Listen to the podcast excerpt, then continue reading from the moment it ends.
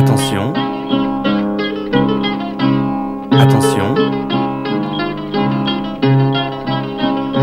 Attention, cette station est en forte pente. La cuisine poétique vous parle de toujours de courage.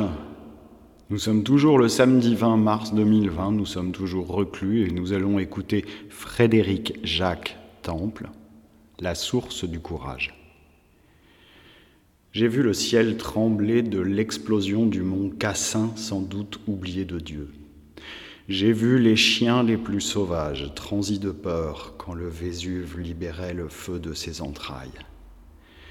J'ai vu dans le fracas des bombes la terreur du brave tirailleur. J'ai vu, incrédule, des corps qui n'étaient plus des hommes. Que serait, sans la peur, le courage? Elle est de la vie la comparse, depuis le temps qui n'avait pas d'histoire.